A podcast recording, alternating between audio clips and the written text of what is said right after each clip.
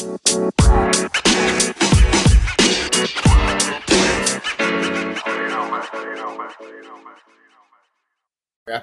of welcome back to another episode of the Farm Report.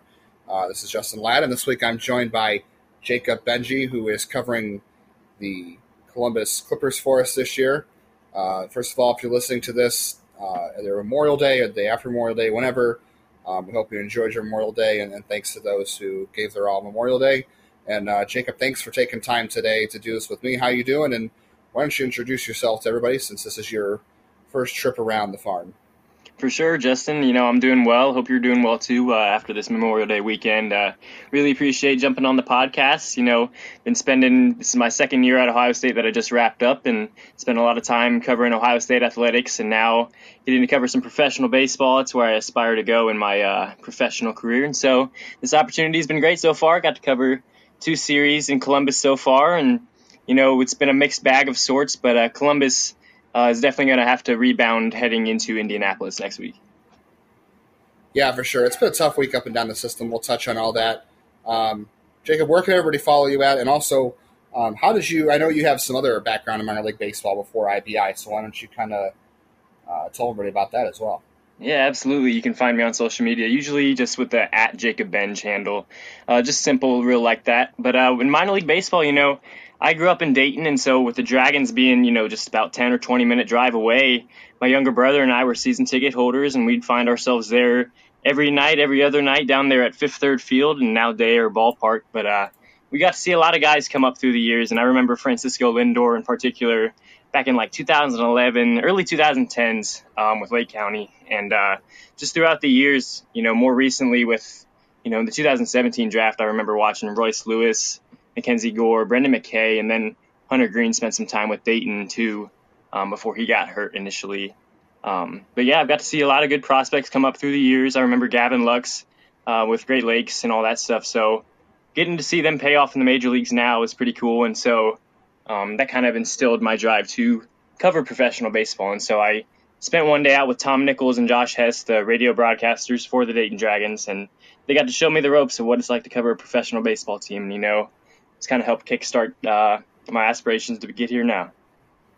Yeah, if you're, a fan, I mean, obviously you have a good background in minor league baseball. You know a lot about the prospects, especially the Midwest League or the league that used to be called the Midwest League. They're calling it the High A Central now. So whatever. Mm-hmm. Uh, but there's really nobody better to shadow than Tom Nichols and uh, in Dayton. If that's the guy, if you want to look at minor league baseball and look how professionals conduct themselves, uh, there is nobody better than Tom Nichols. Mm-hmm. I'm glad you got that experience.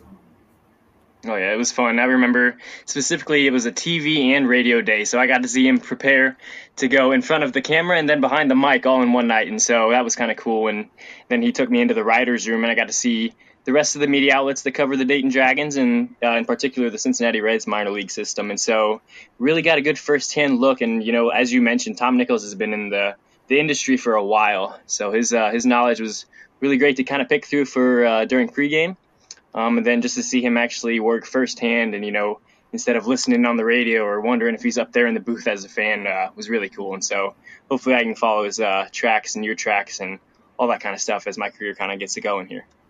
Yeah, and you've been around Ohio State a lot. Uh, we might have to have you back on before the draft to talk about Seth Lonsway because I think this year he's going to get drafted for sure. He's a senior, right? Yeah, he's a redshirt junior. I believe he has either one or two more years of eligibility. Uh, not the best season for him this year. He made 13 all, all Big Ten though, and his last start there at home on Friday night kind of was a, a victim of some bad weather. It was very cold and windy uh, out in Columbus, and so um, Northwestern kind of tagged him there for a season high walk count. But yeah, his left-handed stuff, the command has always been a question for Seth, but uh, he's got the major league ready stuff, and so he's somebody who could definitely hear his name called uh, later this summer. Yeah, we will have a draft pod. I think next week uh, we might do farm report, and then maybe we'll have the second half of it be the draft pod. So if you're in the MLB draft, uh, we might be doing that next week. Let's get to the minor leagues this past week. So first up, we'll talk about. Uh, we'll just give you a rundown. So finally, today Memorial Day, we heard about George Valera. He's been out for the better uh, better part of two weeks with an oblique issue. He's finally put on the uh, injured list. Uh, I don't even know if he's with the captains. I'll have to ask their next homestand. I'll have to ask their manager if he's even with the club because he has not played in over two weeks and we know the oblique's been bothering him. this is a real bad turn of events for him. He's had a hamate issue in his career. He's had a hamstring issue. He's had a knee issue. So this is another uh, another turn in his injury history that's that's not good for his development. He's 40 man or Rule 5 eligible this fall. I still think they'll protect him, but if you can't get on the field, it's awfully tough to make an evaluation. Uh, Matt Turner and Raymond Burgos, a pair of left-handed uh, starters for Lake County, they're both on the IL now with an elbow issue. Uh, Burgos has previously had Tommy John. He's had a biceps tendonitis issue, and he's also had a stress reaction in that elbow. So this is not good news for him. He had a really good first start, but uh, he has struggled since, and maybe that's part of why. So we'll get the scoop on them this coming week as Lake County returns home after a 12 game road trip that seems like it lasted forever. Quentin Holmes is active in Lake County. Finally, there's another guy that needed to get off the injured list. Uh, he's got a short window to prove himself here because he could easily find himself released after the draft when Cleveland gets some new talent in the system. And there's some other injuries we'll get to as well. But the last one I have today is Jake Miednik from Akron. Uh, he's on the IL forearm injury. Um, and let's kind of run down the issue. Jacob, I know there hasn't been as many weather issues in Columbus. I know the weather hasn't been pretty, but you guys haven't lost many games to injury, but or to to the rain. But Akron had to play two double headers in Binghamton this past week. Um, they had one scheduled doubleheader that got rained out. They had to reschedule the doubleheader for another day. Um, in one of those doubleheaders, the bullpen gave up the lead in both games. Nick Mikolajchak pitched the eighth inning.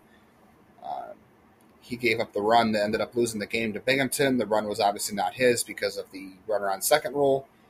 And then the second game went 11 innings when it was only supposed to go seven. Skylar Arias and Alec Wisely give the runs there. Um, so that's not good. That's a pair of losses for them.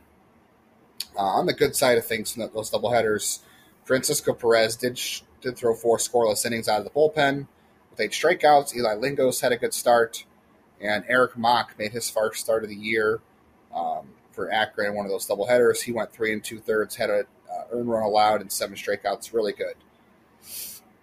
On the bad side of things, let's get to Columbus. Um, boy, what just happened, Jacob? They lost six in a row to Nashville. Absolutely, it wasn't it wasn't a pretty week at all for uh, the Clippers, just to put it simply. You know, just checking around these box scores and then watching uh, the couple of games that I went to this past week. Nashville scored early and often. You know, they scored in you know the first three innings in all six games, and whenever you do that, it's not a good sign for your starting pitcher or your offense because you're working from a deficit early, and so that's what Nashville did. And um, they they had a, at least seven hits in all their ball games. Uh, they forced um, Columbus to make some moves as far as going to the bullpen early and often. And then, of course, Wade LeBlanc and Zack Godley, two ageless wonders right there for the Nashville Sounds. Two uh, two pitchers who weren't on Milwaukee's 40 man. They uh, they pitched well on Tuesday and Thursday. Uh, just overmatched the younger Clippers lineup with their, I'm assuming their major league wisdom that they've brought down from facing those uh, highest level uh, hitters, and you know just really kept Columbus off balance. Um, their offense really couldn't get anything going. Their game Wednesday um, where they dropped it, you know, just by one run. They scored runs in the seventh and eighth, made things close. Um, just uh, ultimately fell in a one-run game. Nothing you can do there. But uh, yeah, the pitching really wasn't uh, helping Columbus all last week. Um, getting down in those early deficits, and the offense just couldn't catch up to Nashville's um, sound offense, if you don't mind the pun. yeah, it's uh, it was not pretty. The we know the pitching has been an issue because obviously um, they've been ravaged by pitch, pitching issues because Cleveland's been ravaged by pitching issues. So uh, when that happens, obviously they lose a lot of pitching. And the couple games they had offense, the pitching wasn't there, and then got shut out one night, and then they scored three runs in back-to-back games. Just a, I never thought in the six-game format that you would see a sweep. Uh, but lo and behold, this week actually, or no, I'm sorry, that's uh, yeah, this week alone Columbus and Lake County both lost six games to the team they were facing. That's a that's a lot of games to lose in a row in general, but it's a lot of games in a row to lose to one team, and you feel like it's really hard to win six in a row. Period.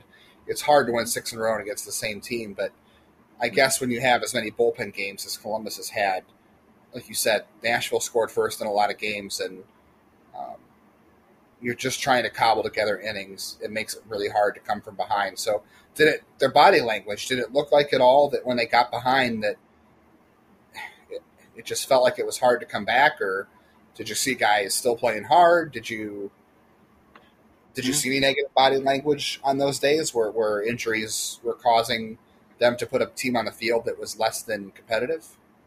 Yeah, absolutely. It's a good question, uh, especially when you get down early. There's a tendency to maybe get down on yourself. But, you know, for Columbus, I don't think that was too much of an issue. These guys understand they're still developing as players. The season's still less than a month in. And so, but as you mentioned, if you drop six games in a row, it's a big time momentum killer. And Nashville actually came into the week having swept their previous opponents. So they had all the momentum going for them, and they just continued it all throughout the week. But for Columbus in particular, you could see guys like Nolan Jones hustling out uh, ground balls or fly balls that he hit. Andres Gimenez, in particular, I was really impressed with because he continued to just go 110% when he was at shortstop, fielding the ground balls, ranging to his left or right. Um, and so those guys there really stood out to me. And so I think Columbus's pitchers really just got themselves out of whack, and there you could see the carousel of arms. Um, so maybe some discouragement on their part, but really for Columbus, it was all about just trying to play all nine innings and just understand that there's going to be a game tomorrow new opportunity tomorrow and that they could seize it uh, tomorrow ultimately. They had some injuries as well. So you mentioned Ernie Clement. Uh, he's back. He was back, but he came, he was out for what a week with a leg injury. That's all we really know is a leg injury. Correct. Mm-hmm. Yeah, that's correct. On May 13th, he hit a triple that I was there for, and he really clubbed it into the gap. And you could see him round first base, and he had intent for extra bases. And when he knew he was going to get three, he kind of just lunged with his left leg or his right leg, one of the two, and just didn't look like a normal step when you round second base. And so that big, big time lunge just probably I don't know. The pure speculation could be pulled hamstring or something else in one of his legs, and just he was kind of coming up a little bit hobbling once he got to third base, and then he scored or he came home ultimately to finish the inning and it just he just didn't look right. And so he was out for those two weeks and ultimately returned on thursday. Um, looked really sound. He came out. He was the first clipper out of the dugout. Did some stretching with the team trainer and looked like he was good to go. And it sure proved the first five innings on thursday he banged two hits one off um, one off the wall and one down the line. And so it looked like Ernie Clement was back to being Ernie Clement, but uh, ultimately he came out for Tyler Krieger there at second base uh, after the fifth inning, and really no reason uh, that we know, uh, that I know, um, for what? Which game was that? That was Thursday, May twenty seventh. Hmm. Okay. He was he was Cleveland's twenty seventh man yesterday for the doubleheader. He didn't get in the game, so hmm. I guess he had and he didn't play the twenty eighth or the 29th, correct? Yeah, correct. You know, uh, he just stayed. He ended up coming in on Friday and he had three ABs and he drove in a run, and so he also um, recorded a walk, and so it looked like he just came back uh, on that Friday. Didn't play Saturday though, and as you mentioned, he was in Cleveland for Sunday, and so it looked like they were just pulling him. Maybe got a little tired or something like that, needed some stretching, but sure was uh, concerning there on Thursday for his first game back as to him getting pulled early. Yeah, it looks like he's okay. They wouldn't have called him up if they didn't think he could play, so that's a, a good sign. Uh, did you happen to see? I don't know how many games he's played in the outfield. I have to look up for sure. I know he got like one game in left field for sure. Uh, have you been around for any of his outfield stints? I haven't been around for any of his outfield stints. He's uh, really been holding things down at third base when he's in the lineup. Um, but he's a guy who pro- provides versatility. Uh, a lot of guys at Columbus have that. I know manager Andy Tracy likes moving guys around each day. You know, you see that with Gimenez moving from second to short. Um, the outfielders rotating. Nolan Jones spending some time in right field, which is kind of um, an interesting point for me, just because you hear him coming up as an infielder and now, uh, you know, stretching out to the outfield is something that to uh, the Indians at the big league level, when he reaches that, he could provide some uh, some opportunity there. Um, just you know, it's kind of like a trend for Columbus in a sense. Yeah, you could sit up and down the system. Really, everybody from Columbus down to Lynchburg has been moving around. That's Brayan Rocchio, Gabriel Arias, Andres Gimenez has played second base uh, in Columbus. Uh, Tyler Freeman's played third, second, and short. I mean, everybody's playing everywhere. It's kind of the new direction of Cleveland, just trying to get everybody everybody spots everywhere, and uh, however they can get to the big leagues and help the team. Have you seen Nolan Jones get tested in right field? Has he had any fly balls come his way that you've seen? Oh yeah, Jones has definitely been tested. When when right-handed hitters go the other way and those balls tail down the line, I remember in particular there was one. Well, it was kind of like a judgment call for that second base umpire. The ball falls um, near the foul line, and Jones, who comes in sliding, you know, to make an effort play, he comes up. He thinks the ball is foul, and ultimately the uh, second base umpire ruled fair um, last week. And so he took a few extra seconds for him to gather the ball and get the throw in because he thought it was ultimately a foul ball. But you know, Jones, he, he's ranged to his left, he's ranged to his right, but he's ultimately played some some cleaner defense in right field. He's made the occasional error, and you know he does the same thing at third base. He's he's pretty sound. He'll come up with the occasional error at third base, but it's called the hot corner for a reason. And so his defense is definitely something that's um, continuing to develop, um, as well as his bat, especially catching up uh, to AAA level pitching for the first time. Yeah, while we're on that subject, let's go over to his bat. A 17% walk rate is pretty good, about in line with where his career is. We know he draws a lot of walks. However, a 42% strike rate, uh, strikeout rate, and he's only hitting, as of right now, a buck 89, but a 341 OBP. So he's finding a way to get on base. Um, the only thing I could say is that his uh, swinging strike rate is 13.9, which is about career for him. He's around 10 or 11% swinging strike rate do you feel like a lot of his strikeouts are just coming from him taking called third strikes? Like he's got a passive uh, approach at the plate sometimes? I think for Nolan Jones, I think passive might be not the correct word to use for his approach at the plate. I feel like early on, pitchers are really attacking him early in the count, and so falling behind early, getting in that two strike approach there for Nolan probably was something he maybe didn't anticipate early on in the season. But as we saw this past week, I have him tabbed as my player of the week in the Columbus notebook. You know, he drew five walks. He connected on four hits. He's got this massive on base streak of over two weeks going for him. And so he's becoming more patient, in my opinion. He's starting to see counts develop and get deeper. And I think that's a good sign for a young developing player like that because if he can start figuring out pitchers and kind of anticipating what their next pitch is and take advantage of getting ahead in the count, um, that's something that Nolan Jones has been doing of late. Um, that's something that's a good sign for him and his his young development. I know he's only 23 years old, but it's a good sign for him especially bouncing back from the rough start he had. Yeah, it was a really rough start. I was kind of surprised by his rough start, to be honest, but mm-hmm. it does sound like better things are ahead for him, which I'm not surprised by. Um, any any update on Logan Allen? The only thing I had heard recently is that um, he was not in line to start in a doubleheader or a, a, open rotation spot in Cleveland because he was nursing an injury, and we haven't seen him since. Any any thoughts or any updates there? Yeah, I don't have any updates on Logan Allen. He didn't pitch last week, and so he's had some really discouraging outings here early on in the season. Hasn't made it out um, of his outings too deep. Um, but that left-hander, he's, he's had potential. I've liked him since he came over um, in the deal with San Diego, I believe. And so he's somebody who, if he is nursing an injury, you know, just take his time with it. I know Columbus is kind of um, needing a little bit of starting pitching, especially, but with a guy like Scott Moss, another left-hander who's kind of um, maybe dealing with some physical issues himself. He's come back um, and he pitched on Sunday.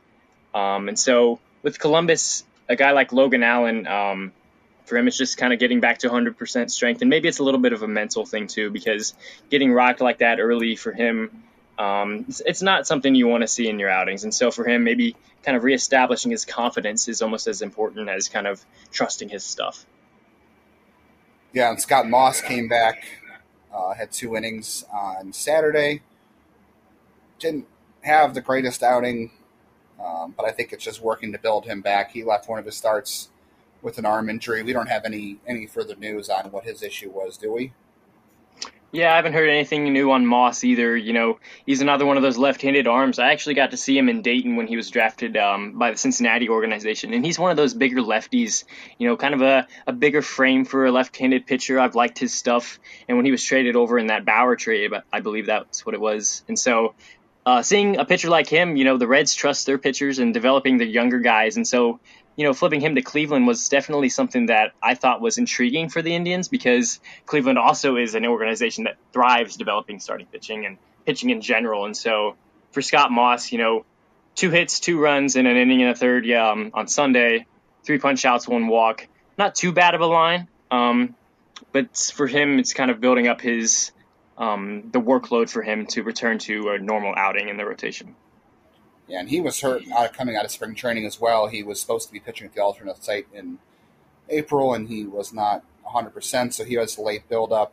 Other pitching issues in Columbus that have popped up. Uh, now, Anthony Gose and DJ Johnson are both gone for, I don't know how long it's going to be, but they're both pitching in the Olympic qualifiers right now. Mm-hmm. So in their place, they've, uh, they've, you know, the injuries haven't helped. Then you're losing two of your relievers to another team, basically. Uh, so Kevin Herget and Heath Fillmyer are coming aboard out of the independent leagues to fill some innings. Um, have you seen much of Gose Johnson? Any thoughts on them? Yeah, Gose and Johnson in particular, they're two of my they're two of my favorites to come out of the bullpen for Columbus because it just seems that they have extra zip on the ball and that they really trust their stuff. And I got to see Gose um, play against Louisville right before the start of the regular season for minor leagues in early May. And I liked it because he was really touching those mid to upper 90s on his fastball. And, you know, when you can trust your stuff like that, it'll play. Um, and for DJ Johnson, he's just one of those bigger guys who just looks like he commands the mound when he takes it. And so I know he kind of got a little touched up uh, this past week um, he also threw a scoreless inning um, on the 27th. Um, but he's also another guy that I've liked out of the bullpen. And to see both of those guys get opportunities to kind of pitch in those Olympic qualifiers, it's, it's a good thing to see um, ultimately for them. And two questions on them. So Johnson, if I remember right, is now hitting almost the upper 90s on some occasion. And then uh, anything on Gose is control issues because he's had issues with walks in the past. I think that's what's keeping him from the major league bullpen at this point. Yeah, it's a good question. He has 12 walks on the year to compared to nine strikeouts, and so there, there's some command issues.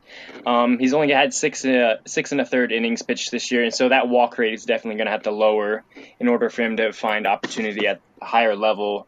Um, but Gose, like I mentioned, he's, his stuff is there. He's got zip on that fastball, and I believe he's a converted outfielder, and so he must have always had that zip on it. Um, but like you said, those command issues and lowering that walk rate, you know, opponents are hitting 261 off of him too. And so um, just finding ways to miss bats for Anthony Gose is going to be the big um, sort of flag for him and his development as he continues to rise um, as that converted pitcher now. Yeah, hopefully when he comes back, we'll see a little bit more of him. Uh, Eli Morgan made his debut in the MLB this week. Uh, and Friday night did not go great. It was a short outing for him and a, a short game because of the rain. I don't even know if that game should have been played, honestly.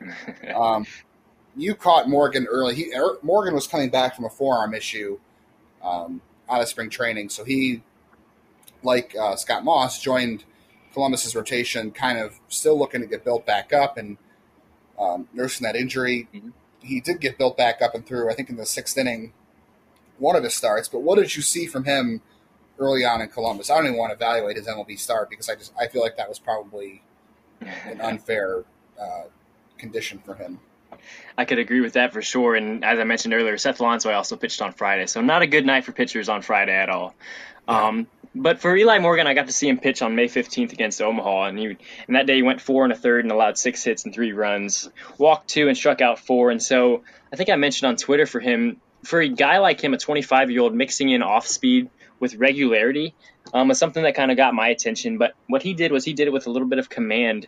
Um, and despite the hits and despite the walks, he's a guy who could also miss bats, as evident by his uh, four strikeouts in that outing. And then he followed that up with six more and six scoreless innings against or at Toledo the next week. And so Eli Morgan's a guy with some intrigue for me personally because his he can mix that fastball in there if he relies on those off speed breaking pitches. Um, and so when he does get those opportunities to pitch with a little bit of better better elements there for Cleveland, he should be able to display that a little bit better better and not have to battle the weather in addition to the opposing team. Yeah, he's going to get another start on Wednesday for Cleveland um, in the second turn through. I hope the weather is better for him. He still has that really good changeup. Um, mm-hmm. You know, only throws 88 to 91. I thought you had said he was kind of in the in the, the high 80s mostly in the one mm-hmm. start you saw him. So I was a little bit concerned because he only throws 88 to 90, 91. Mm-hmm. Uh, for, but for him to be like 86, 89, 90 is, is a even more of a drop off for him. And that's kind of what he was Friday. But again, with the weather, kind of hard to tell. Mm-hmm. Um, how about Kirk McCarty? What can you say about him? He's probably been the only guy in Columbus who's been the, reliable starter each time through. Yeah, it's exactly right. He's another one of those guys I got to take an additional look at um, just against Louisville. But he's put together some really long starts. He's gone five innings at least in all uh, five of his starts with Columbus. He got a little touched up on the 28th there about three days ago for eight hits and eight runs, seven of them earned. But he's somebody who that Andy Tracy has been able to trust because he has been able to pitch deep into games um, and kind of limit those walks. He's not walked more than two in any of his last four um, starts and he struck out at least four in his last three. And so he's a guy who can miss bats. And I've, I believe I've told um, some of the people I've talked with that Kirk McCarty could be another one of those names that you see brought up to Cleveland because his stuff and his command is there. Um, I'm not sure what exactly more he could be expected of, maybe to kind of get more into that season rhythm. Um, but he's a good left-handed arm that I liked. Um, and so he could be somebody that Cleveland sees coming down the pipeline uh, to help out should they need any more um, pitching help uh, in the future. Yeah, it would take a 40 man move to get uh, Kirk McCarty on the roster. And if it comes to that, it probably means things are not going well for the Indians pitching wise. Uh, but, you know, like you said, Logan Allen's been out. Scott Moss is not exactly 100%. Um, I don't know what they'll do with him, but you're right. He's pitched well at least. And uh, he's a pitchability lefty who doesn't miss a ton of bats, but he's always in the strike zone, has some deception. Uh, fun fact I don't know if you knew about this, and maybe some listeners know about this, but mm-hmm. uh, Kirk McCarty in high school, his offensive coordinator or quarterback coach, I can't remember what, what position he filled, um, but his he worked with uh, Brett Favre in high school as a quarterback. Oh wow! See, that's yeah. good stuff right there. Another gunslinger, and you know, being a pitcher, that's got to help. It's got to help. Yeah, I mean, different mechanics, but everybody throws. You know, some guys do throw a football because they, uh, as as kind of a a mechanics thing because it helps yeah. them. Uh, I can't remember what, what part of the mechanics helps them with, but just the way they follow through and, mm-hmm. and staying on the ball, on top of the ball. Um, I know some guys do resort to throwing the football just for um, some mechanical adjustments and staying and true mm-hmm. to their stuff. So, uh, who knows what Brett Favre taught him, but I'm sure that was a lot of fun for him as a, a high school athlete. And Cleveland loves their high school athletes. And as far as comp- comp- you know being competitive is concerned, who better to, to be under than Brett Favre as well? Oh, absolutely. You know, a guy like Brett Favre, learn a lot from. You can ask Aaron Rodgers. You know, you know, mentioning Ohio State, Justin Fields was a two-sport athlete in high school. He played baseball. He was a shortstop for his high school team, and he even mentioned back in November that baseball helped him out a lot. So, being a quarterback, being a pitcher, or just straight up throwing a ball, whether it's a baseball or football, it, those mechanics, as you touched on, Justin, they all kind of fall in a similar path. Um, you know, yeah, and being being a, a two sport athlete, I think is huge in any any sport. Really, I think uh, whatever sport you're you're pro in, or or even playing amateur, I think playing other sports helps that out a lot because you work out muscles and do other things that you might not do normally to stay to stay uh, stretched out on. And like you said, football and, ba- and baseball kind of go hand in hand. Be interesting mm-hmm. to see what, what Justin Fields did as a a baseball player because I thought Kyler Murray had a real future in baseball, but he made the right choice, and I'm sure uh, Justin Fields did as well. I hope I hope so. Anyway, Chicago's had uh, a bad string of quarterbacks uh, in, for a oh, long yeah. time. Um, oh, yeah. Have you seen much of Robert Broom down in Columbus? Because he's a guy who is 40 man eligible this fall and uh, hasn't quite broken out the way Nick Sandlin has. He's had good numbers in the past, uh, but he's another side armor who has had good numbers before. Uh, have you seen anything from him? I know his numbers have not looked great so far this year. Yeah, you know, I was just about to say that if you looked at any of his numbers, they might not jump off the page, and especially in his last outing there um, on the 28th, he came in and he was touched up a little bit for three consecutive hits, including a three-run homer. Um, before he ended up getting out of that inning, but then he followed it up with a it's a perfect seventh inning uh, there on Friday. And so with Robert Broom, you know, he's a 24 year old, and as he mentioned, as you mentioned, side armor who can provide some intrigue because it's just a different view when you're a hitter um, down there at the plate and you see a different, you know, the the delivery and the exit when that pitch comes out. But for Broom in particular, he's had some good moments. Um, on the 18th there, he had the scoreless inning um, with only one hit allowed and two strikeouts, and then just just before in the series starter uh, with Nashville, he went an inning and a third with three Ks and no walks, and so. You know, when he's on, he's on. Um, you know, and he provides that intrigue um, with that delivery. And so he's a guy to kind of keep an eye on. I know that Columbus bullpen is kind of being, you know, stapled by Blake Parker in a sense, and um, even more so with Justin Garza and guys like Kyle Nelson as well. And so with Robert Broom, he offers intrigue, and you know, if he's given more opportunities to pitch a little bit more or with some regularity, like guys like Blake Parker and Garza and etc., he could be another one of those guys where his numbers balance out a little bit yeah, I'm curious to see more of him, and I'm curious to see more of Justin Garza. As you said, Justin Garza was a guy I liked in the past, and he's had issues staying healthy and, and holding his stuff as a starter. Uh, I know he's been asked to pitch you know multi innings as as a reliever just because of the depth they've lost down there. Anything you see interesting out of Justin Garza? Yeah, Garza is a guy I like because he's he can give you multiple innings as you touched on, and his two outings against Nashville this past week were both for two innings, and he only allowed one hit and one run a- across those four innings total, and so his strikeouts were four across that, and he walked two. And Garza is another one of those guys, and being you know a 27 year old, his progression's probably more advanced than say a guy like Robert Broom or um, or the field or whatever. And so for him in particular, his delivery kind of intrigues me a little bit and he's able to miss those bats. And so when your your outings are putting up zeros, the confidence factor also contributes in there a little bit. And so with Garza, he's another one of those intriguing Columbus bullpen arms for me. And how about let's wrap up the Columbus section here with a couple other guys. Uh, Bradley Zimmer's up in Cleveland now. He also had a, tr- a, tough start to the year offensively, like a lot of guys. Um, what what did you see out of him before he got promoted to Cleveland to fill some injury spots up there? Um, what do you think it was that kind of brought him around offensively? Mm-hmm. I think it was, you know, kind of just trusting his stuff. I know that I've said that a lot, but you know, he's somebody who's seen major league pitching. He's been around AAA a while. You know, sometimes you just get into those slumps. And so for Bradley Zimmer, he was able to put together a two hit performance on Wednesday against Nashville and then ultimately came up to Cleveland um, the next day. And so for Bradley, I think it was just finding a little bit of a routine for him, just because as I mentioned earlier, the minor league season is only a couple weeks old, and so finding his swing a little bit for Bradley Zimmer, trusting himself. I'm sure that promotion um, coming, even though his numbers were down in AAA, um, had to boost his morale a little bit. Um, he, he's put together some multi-hit performances this season. Um, I think just for him, just finding a, a little bit of a rhythm, his left-handed swing. He's played a lot of outfield um, for Columbus as they've rotated guys.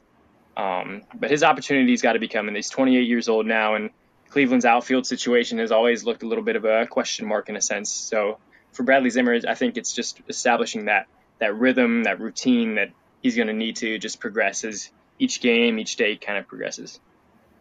And how about Bobby Bradley? He's he's gotten a little better recently, but he's still kind of struggling. And there was some thought that he was going to be called up the other day, but he was pulled from the lineup, and then Mm-hmm. It sounds like he had just tweaked something in, in batting practice. Um, mm-hmm. What I don't I don't know what more Bobby Bradley can do in Columbus that he already hasn't done. I just know he's not off to a great start. Um, is there anything you can really pinpoint that might be leading to his issues? I mean, I know it's obviously strikeouts, but mm-hmm. maybe how pitchers are attacking him. Yeah, I think for Bobby Bradley, I remember uh, I think it was Thursday when he was a late scratch to the lineup, and speculation on Twitter was, "Oh, is he coming up to Cleveland?" But no less was it just a Connor Marabell substitution, maybe a day off. But I think for Bobby Bradley, he's swinging a bit, too, uh, maybe too hard a little bit. As you mentioned, his strikeout numbers are up and the batting average is low, but he's able to produce power. He's got seven homers this year, which account for half of his hit total. Um, and it's a weird trend in baseball. I think I'm seeing these these low averages, high home run totals. So, um, however, that's developing out for Bobby Bradley. Um, he's kind of just taking it in stride. He had a he had a one hit night, I believe, two days ago with Columbus when he got back into the lineup. Um, he's another one of those who's kind of slumping there offensively. Um, I believe he's struck out in every game uh, in the last six that he's appeared in, and so just kind of lowering those, maybe not swinging as hard. Um, I know that's kind of troublesome for a guy with a lot of power. You know, you want to swing hard and find the gaps. Um, and with Bobby Bradley, as you mentioned, he's he's spent some time in AAA now. These pitchers have seen maybe him played a little bit, kind of adjusted to his scouting reports. Um, and I just think for him, maybe he's just kind of giving 110% when he doesn't have to on each and every swing, which ultimately could could lead to him tweaking something in batting practice um, that he may have done a few days ago. And again, we talked about uh, Bradley Zimmer, who's not really a prospect at this point, but um, anything on Oscar Mercado because obviously he is still struggling as well. What have you seen that's that's been an issue for him? Yeah, it's a good question. Oscar Mercado's numbers is another another discouraging factor for the guys down in Columbus. You know, no homers yet. He's got five doubles though of his 15 hits, and so he's able to find the gap a little bit. His strikeout numbers are high, but he's drawn nine walks. Um, I think he's just another one of those guys who needs to find his rhythm. He's played some good outfield. He's, I think, I believe he's hit at the top of the Clippers lineup, and so he's kind of settling in there a little bit. Um, I've liked his stuff even with uh, when he was with St. Louis. You know, he's he's swiped three bases, hasn't been caught yet. Um, that's second most among Clippers, you know, second to Bradley Zimmer, who had four. And so I think Mercado is another one of those guys where he finds a rhythm, you know, he can get on base and he scored runs. He's Clippers' second leading run scorer with 12 on the year, which is really good for a guy who's hitting only 170. And so for him, it's just, you know, finding the gaps a little bit. I know hitters can get into a rut of hitting the ball and, you know, it just finds the, finds the fielders a little bit. So for Mercado, I've, I've liked his speed. I've liked the fact that he's able to kind of just, you know, take the game one at a time, one at bat at a time, one a day at a time, because when he does strike out, he doesn't, you know, plead his case to the umpire or slam his bat down. And so for him, I think another another one of those guys We're finding that routine, the rhythm, and trusting the process a little bit um, is for Oscar Mercado. Yeah, confidence has been an issue for him in the past. Hopefully, he can regain some. I don't, I don't know what it takes for a mm-hmm. baseball player to regain confidence, but um, it's a tough game. It's it's not an easy game, and if you don't have confidence, it doesn't get any easier. I, I just don't know how you regain that outside of just getting hits, but you know, sometimes you get unlucky. Baseball's not a fair sport sometimes, so you got to hope he sticks with it. Um, what about okay. Daniel Johnson? He he's another one who who started off kind of slow and has, has picked it up lately. Do you feel like he is worthy of being called up sometime here soon? Uh, he could definitely call up. I know Cleveland's trusted his stuff a little bit some before, but you know he's one of my guys on the who's not hot list uh, for the Columbus Notebook this past week. You know, three hits and 25 uh, at bats, 15 of those uh, ended in a strikeout. Only drew two walks, and so you know he may not be riding the best momentum after this past week.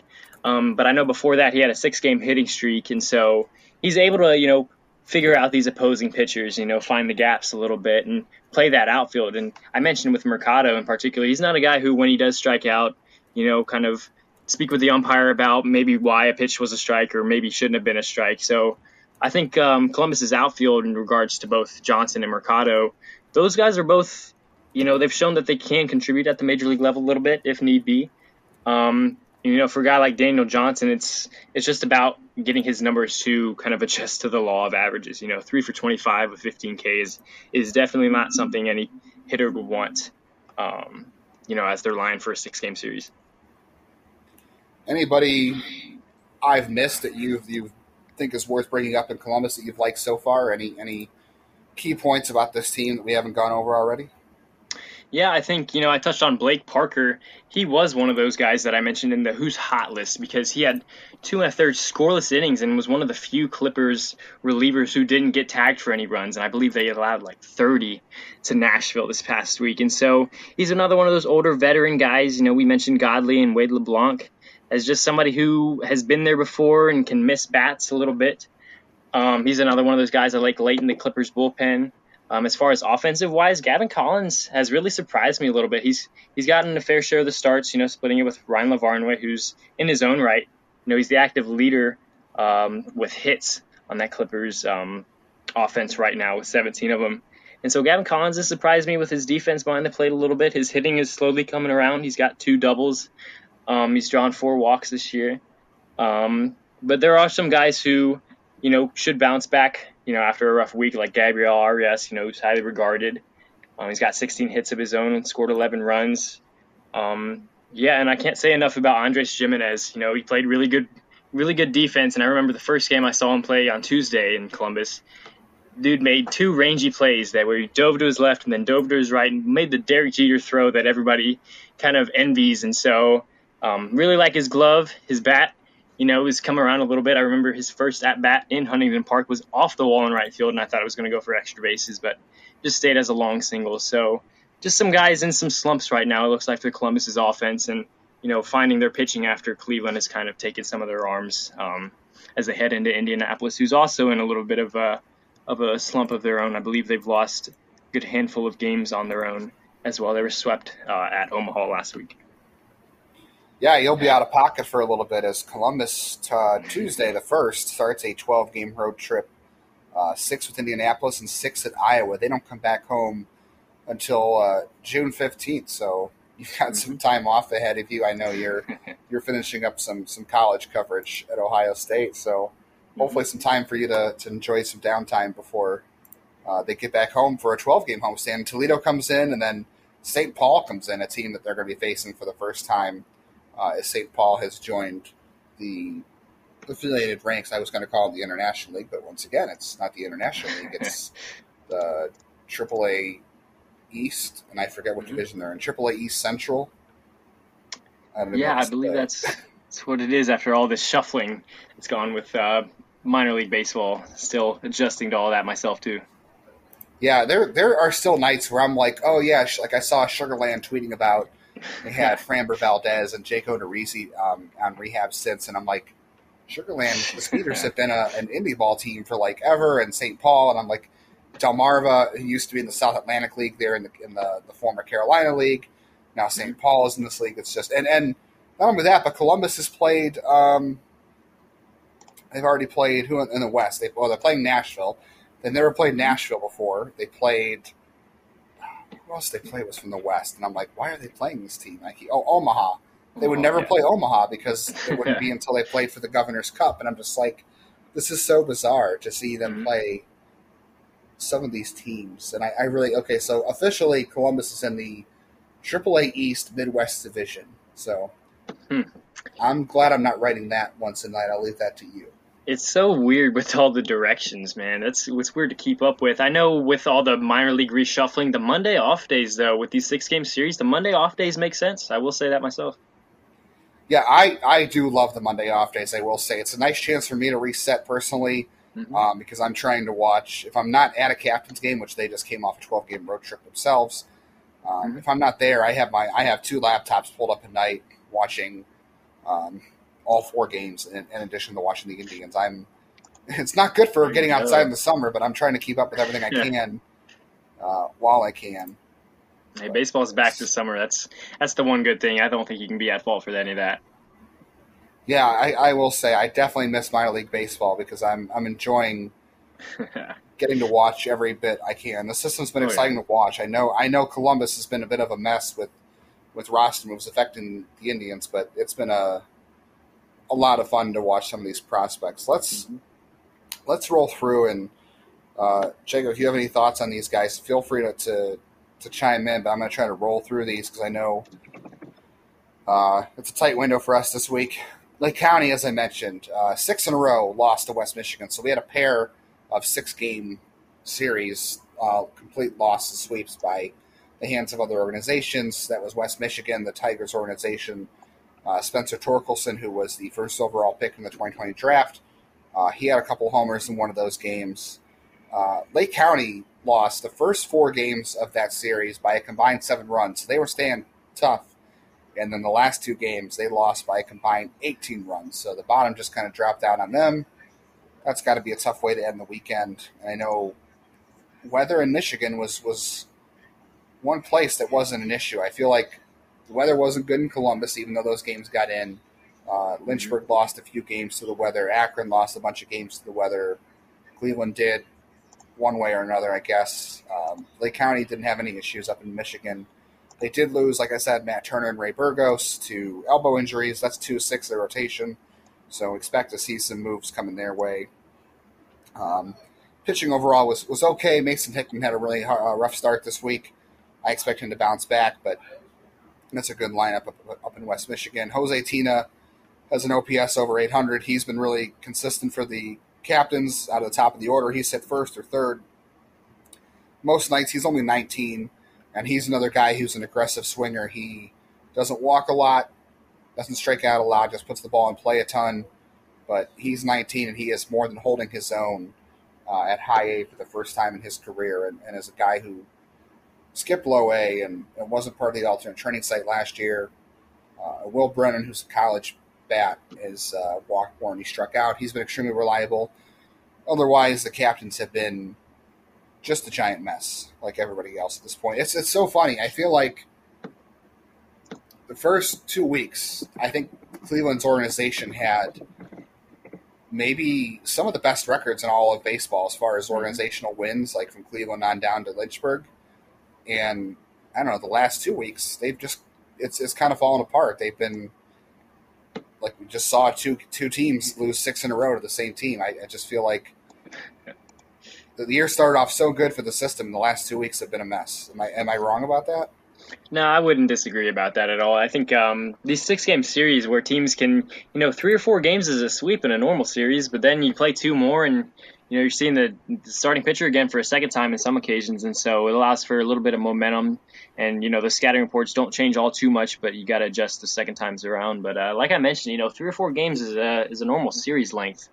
Um, so riding some momentum and picking up another win or two um, makes the standings look very crooked, to say to say the least. Yeah, it'll be interesting to, to pay attention to the standings because there is no minor league playoffs this year, any any level. Uh, mm-hmm. So whoever finishes in first, congratulations, you can hang up some kind of banner. I don't I don't know what they're going to call that, but um, it's it's first place or bust this year. So whoever gets to the top. Mm-hmm. Um, you know what I'm surprised by too. This is kind of off topic.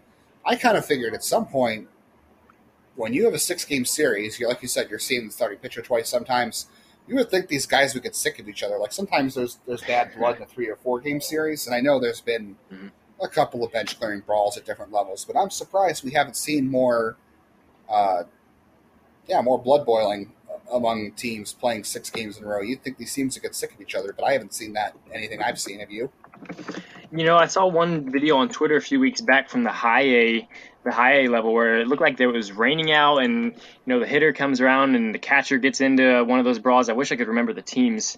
Um, I believe it was the Tin Caps and South Bend.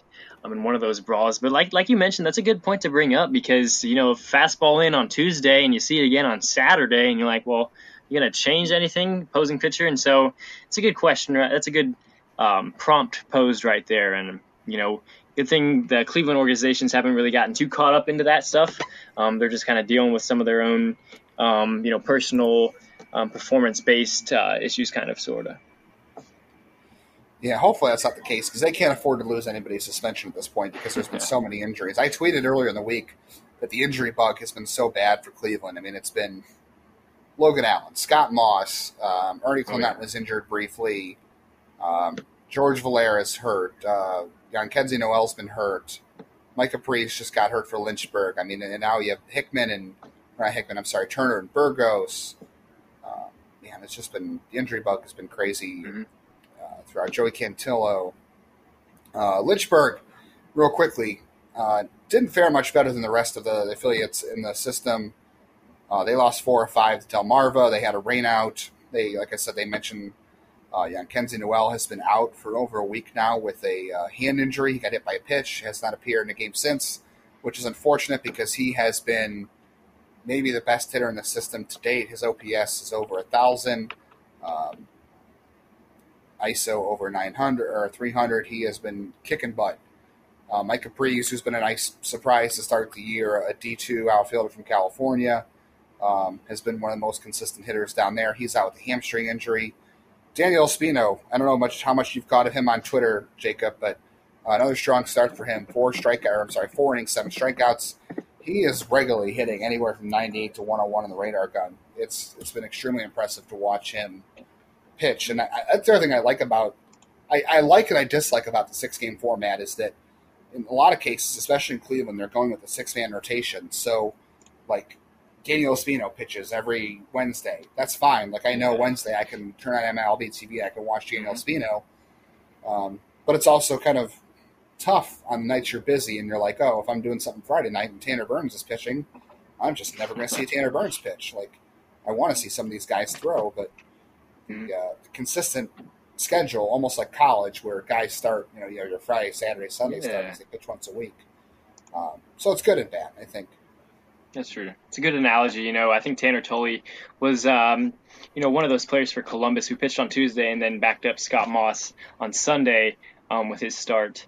Um, but yeah, like you mentioned, the Friday, Saturday, Sunday rules for college arms kind of fill in um, fill in for here. And I'll mention Daniel Espino, you know, being drafted out of the first round a couple years ago. It's it's high regards in itself, and hearing that he's touching those upper 90s with um, his pitches and stuff like that, it's a good sign for the Cleveland's organization. I know their trust in pitching development has always been high, and so see a young guy like that, 20, 19, 20, 21 years old, like that, show that much promise. You know, you just gotta wonder what he's going to do at the next level, and then at the next, and then eventually, you know, we'll see what he's like uh, when he's ready to contribute to the Major League Ball Club.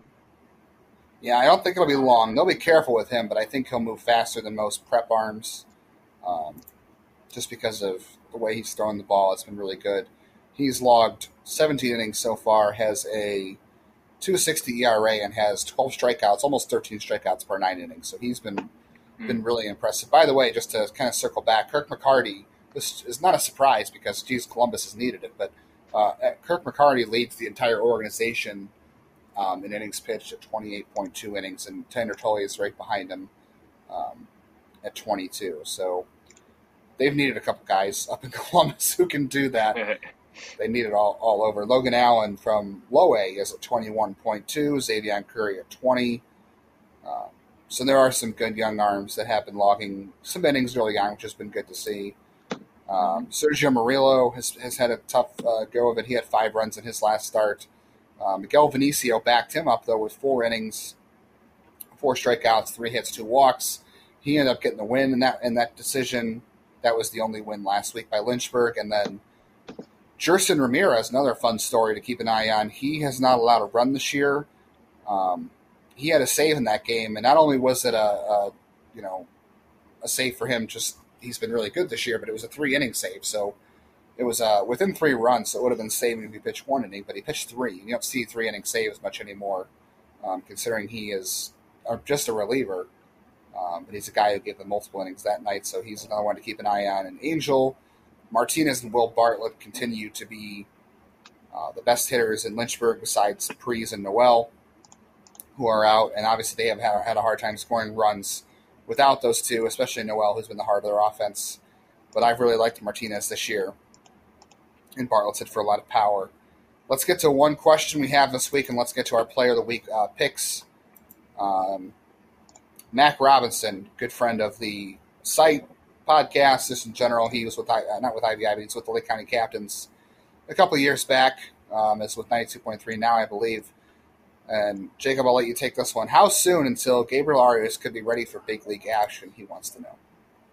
Yeah, it's a good question there from Mac Robinson. You know, I think Gabriel Arias is still going to need some time to develop. You know, you got guys like Andres Gimenez and Ernie Clement, you know, who have proven that they've gone to the big league ball club. But, you know, Gabriel Arias, I think he started out really well uh, to the minor league season, didn't have the best week um, this past week against the Sounds. You know, he went one for four on Sunday, and then on Saturday, he kind of led him with that performance, you know, going one for three again with a walk drawn. And so he's got a little bit of patience to him. Um, he's also another one of those infielders who's played, I believe, second, short, and third, um, if need be. And so, being only 21 years old, I expect Gabriel Arias to just need probably the rest of the season to develop. Um, I'd be surprised if he comes through as a, as a late season call up, but uh, I, I wouldn't say this season yet for Gabriel Arias. Um, being 21 years old and just one of those victims of these early season slumps a little bit. He's only hitting 211, uh, but his OBP is, you know, around 32, 33%. And so that, that'll play a little bit. Um, definitely want to see those numbers bump up for a guy like Arias, who's been highly regarded, and his tools are there. I like his speed. I like his glove a little bit. Um, just would like to see him do a little bit more with the bat um, and playing at AAA and being 21 years old. Um, you can expect a little bit of some overmatched scenarios a little bit. So a little bit of a wait time on Arias. Um, so we just expect guys like Gimenez and Ernie Clement to get these line share um, in the near term. But with Gabriel Arias, if he grows into his, his frame a little bit, adjusts to these AAA pitchers, um, he's definitely somebody to keep an eye on. Yeah, I would say September call up or or sometime next year. Um, also, I think depends on what they do with Cesar Hernandez. If if Cleveland decides they're going to continue to try to make a run for the division this year or a wild card, they'll hang on to Cesar Hernandez, and that blocks a spot for Arias, at least one of them. Uh, who knows what they'll do with Amed Rosario and Andres Gimenez and Owen Miller is already up. So there's a lot of guys they have at bats for up there now. Um, but I would say at best September call up myself, and that's okay. Like you said, he's got some growing to do, especially with this approach. Um, defensively, I don't think there's any question he can play shortstop right now and oh, yeah. vie for a Gold Glove. I think his defense is that good, but oh, yeah. uh, I think for sure offensively, you want to see him grow a little bit at AAA. This is also his first exposure to AAA, so there's no need to rush him either. Mm-hmm. Um, he is young. Let's see. All right, Jacob, I'm going to have you pick who won last week, and I'll, I'll bring up the stats if I need to. Um, it was Caleb and I last week. So I picked Daniel Espino and Nolan Jones. Caleb picked Tyler Freeman and Logan T. Allen. Do you need the stats, or, or do you, who do you feel like took last week?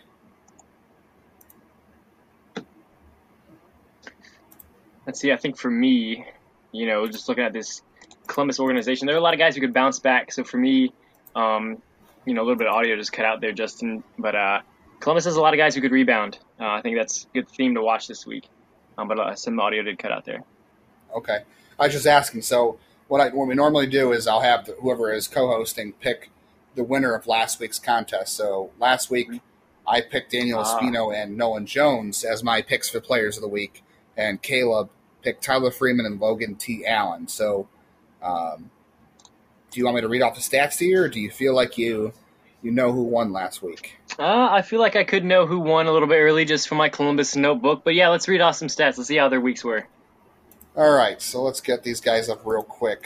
Daniel Espino, as I mentioned, um, four innings pitched, um, seven strikeouts last week in his outing. Uh, gave up an earned run. Let me see if I can. You know, you know Nolan Jones's line last week better than I do, actually. yeah, that's right. He went. Uh, he was. He, he, no, I'll save it for a little bit later. But he went four for 19. He scored four runs, and three of his four hits were for extra bases and doubles, and then he also drew five walks. So a bit of an impressive week for Nolan Jones. Um, one of his better weeks so far at the AAA level. Tyler Freeman last week. Uh, let's see. Ooh, yeah, I might have lost last week. Tyler Freeman had two, four, five, six, seven, eight, nine, ten hits last week. Uh, two doubles, uh, one, two, three RBIs, and a couple of steals. Logan T. Allen, uh, his start last week went uh, six innings, allowed no runs, two two hits, a walk, five strikeouts. Those are some good numbers right there, Justin. I, I, thought, you know, you were a little bit of a front runner there because I did pick Nolan Jones as my player of the week for Columbus. But you know, if you have ten hits in a six game series, Tyler Freeman, that's that's really strong right there, and Logan Allen's outing right there just kind of backs it up. So it looks like I'm gonna have to go with Caleb last week for his picks. Um, really oh, strong man. performances from Tyler Freeman. You know. Oh wow! Yeah, Tyler Freeman has been a popular pick on here, and he continues to to come through. So mm-hmm. uh, let's see. Right now, the field is two, and I've got one. So Willie and Caleb so far uh, have a win. I've got one win. I don't want. I don't want to put myself against a single person each week because I'm always the one hosting and I'm rotating the co-host. But the field so far has me beat two to one. Let's go with this week's picks. I know you're sticking with Columbus guys, and we just talked about Gabriel Arias. So uh, who are your picks this week for Player of the Week? Yeah, kind of vouched my case for Gabriel Arias a little bit. I liked his liked his bat in the series prior to last week, so if he can come around, maybe he can kind of outdo a little bit of Tyler Freeman and outdo his teammate Nolan Jones. But my pitcher pick for the week was Manny Alvarez. You know, he was a guy who got one of the spot starts uh, last week when Columbus needed a starting pitcher. But I've liked Alvarez's stuff. He's got a fastball that really runs the radar gun. He can mix a little bit, um, and with that, his strikeout numbers are high.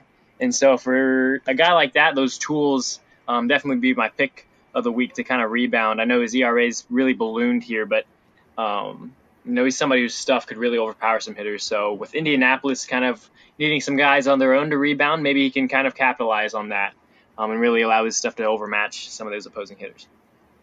I would not be surprised if we see Manny Alvarez uh, serve as an opener in some bullpen games if need be, and he could pitch the back end of the um, bullpen as well, especially with uh, Gose and TJ Johnson now gone. And uh, he was the guy I liked a lot in Lake County. He made the Midwest League All Star game when it was still called the Midwest League um, as a closer. He's got good stuff. I like him. I'm going to go back to the well with a couple guys. I picked Xzavion Curry a few weeks ago just because he's had a really good season um, so far. He's been one of the best stories in the system, I would say. So I'm going to go back to the well with him.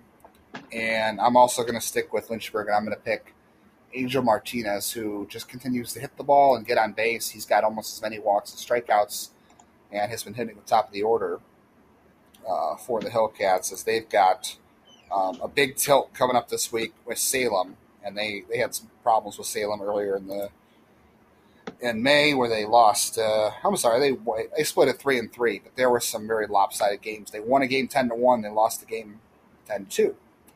So it's going to be an interesting week for them, especially if they have some guys that are out. So Angel Martinez is a guy they need to kind of carry the load for them. Uh, I realized we didn't really get to Akron, but I, t- I think I kind of covered Akron, just their weird week with double headers. Um, and a couple guys that gave them good starts. They've had some struggles this year as well. Jacob, anything, uh, any parting words for the listeners today? Yeah, I think um, the big theme for Columbus this past week is about rebounding, and they're heading into Indianapolis, who was a team that also was swept at Omaha last week. And just some glancing at their team numbers, they got the fourth lowest team batting average in AAA East. Uh, they're pitching, the, however, fourth best ERA. And so, you know, if their pitching can, you know, match their numbers in a sense, and with Columbus's offense being a little bit bleak last week, it could be a similar trend um, if they don't jump out, say on Tuesday or Wednesday. But I think the big thing for Columbus this week coming up, you know, you can't let teams score first on you with regularity. And like we mentioned earlier, you know, Nashville did that in each of the first three innings in all six games. And so maybe if they can jump ahead a little bit, Columbus has those those names on the roster that you know they're on the cusp of heading to the major leagues. And so with guys like Nolan Jones, Arias, and Gimenez, you know, I like them all in the infield. And with Bobby Bradley there at first base, there's a lot of potential. And with the minor leagues uh, season, you know, inching towards that month mark, being a month back after uh, that year hiatus, you're going to see a lot of guys hit their routines, and so it's going to be a really, um, really interesting week, I think, here in week four, week week three, four, and five for a lot of organizations. Yeah, keep an eye on Columbus and uh, follow Jacob again at Jacob Benge, B E N G E. Also follow uh, fellow Columbus supporter Stacy Hannon at Stacy Hannon one, Stacy with uh, a Y. You've both been doing a great job down in Columbus so far. I hope you're enjoying it. I hope you're getting a lot out of it.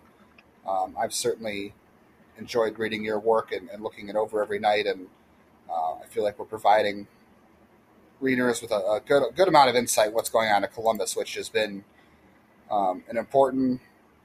I mean, they're always important, but especially this year with how many guys have come up and down, I feel like with how young the roster is, people have gotten a really good look at what's been going on down there. Um, Jacob, thanks for being on this week. Go enjoy the rest of your your holiday, and uh, we'll catch up again soon. Absolutely, Justin. Really honored to be on your podcast this week. I really appreciate it. Thank you. All right, and tune in again next week. Like I said, we'll have. Uh, I think next week we'll have Willie Hood on to do a bit of a draft. Uh, we're about a month away from the draft. It'll be July July 11th is when the first uh, first day of the draft is. So next Monday will be close to a month away. It'll be June 7th. So we're going to try to go draft next week. Now that we made the rotation through all of our affiliates that we have reporters for. Thanks as always for listening. Oh, I did want to mention too. Um, thanks for everybody who listens. Uh, I don't know where this list comes from or who makes it, but um, I have to go back through and find it again on Twitter. FeedSpot blog, whatever they are. Um, thanks to them, they uh, we were selected as one of the top 25 minor league baseball podcasts uh, on the web. So thanks to all those who listen. Um, download, rate, subscribe, all that good stuff. And uh, thanks to Jacob. Thanks to the rest of our guys uh, covering the system because we would not have any information to talk about if it weren't for our great staff. Uh, so, once again, thanks for listening. We'll catch you again later in the week.